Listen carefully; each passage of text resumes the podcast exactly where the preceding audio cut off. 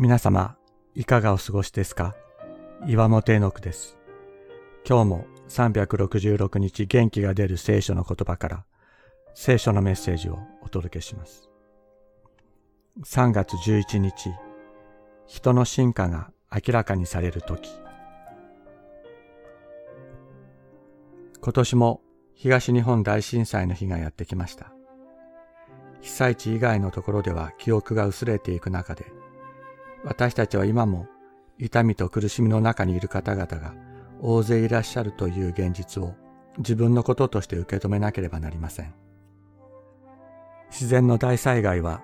神が創造の技に組み込まれたメカニズムの中で私たち人間の独善と傲慢が明らかにされる時です。しかしこれは神の姿に似せて作られた人の進化が明らかにされる時でもあるのです。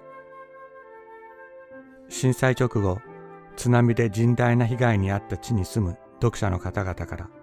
ご連絡をいただいたり、お電話でお話を伺ったりしました。答えのない苦しみの中から絞り出すように語られる言葉を聞き、私も何とお答えしたらよいか言葉に窮しました。しかし、そのような中で、お一人お一人が立ち上がっていかれ、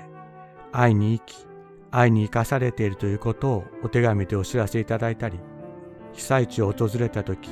見せていただくことができました。一方、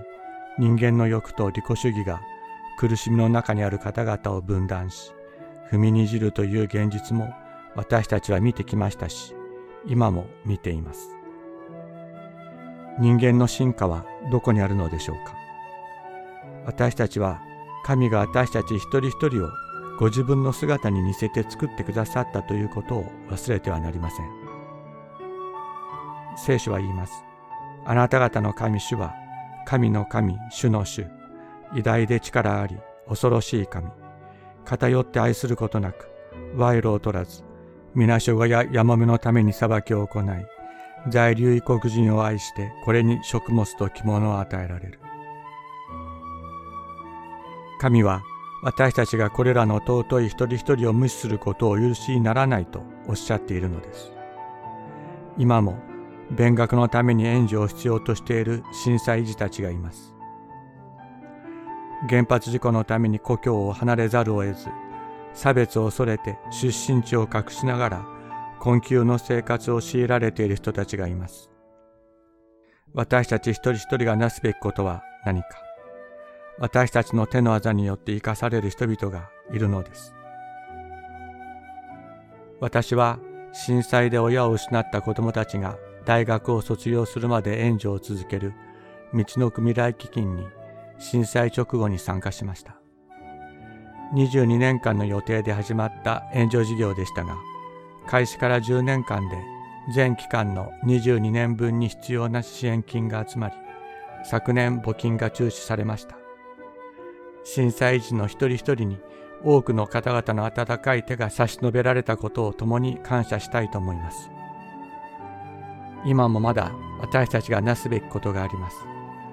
それは何でしょうか？あなた方の神主は神の神主の主偉大で力あり恐ろしい神偏って愛することなく賄賂を取らず皆所がややもめのために裁きを行い、在留異国人を愛して、これに食物と着物を与えられる。新明記実章17から18節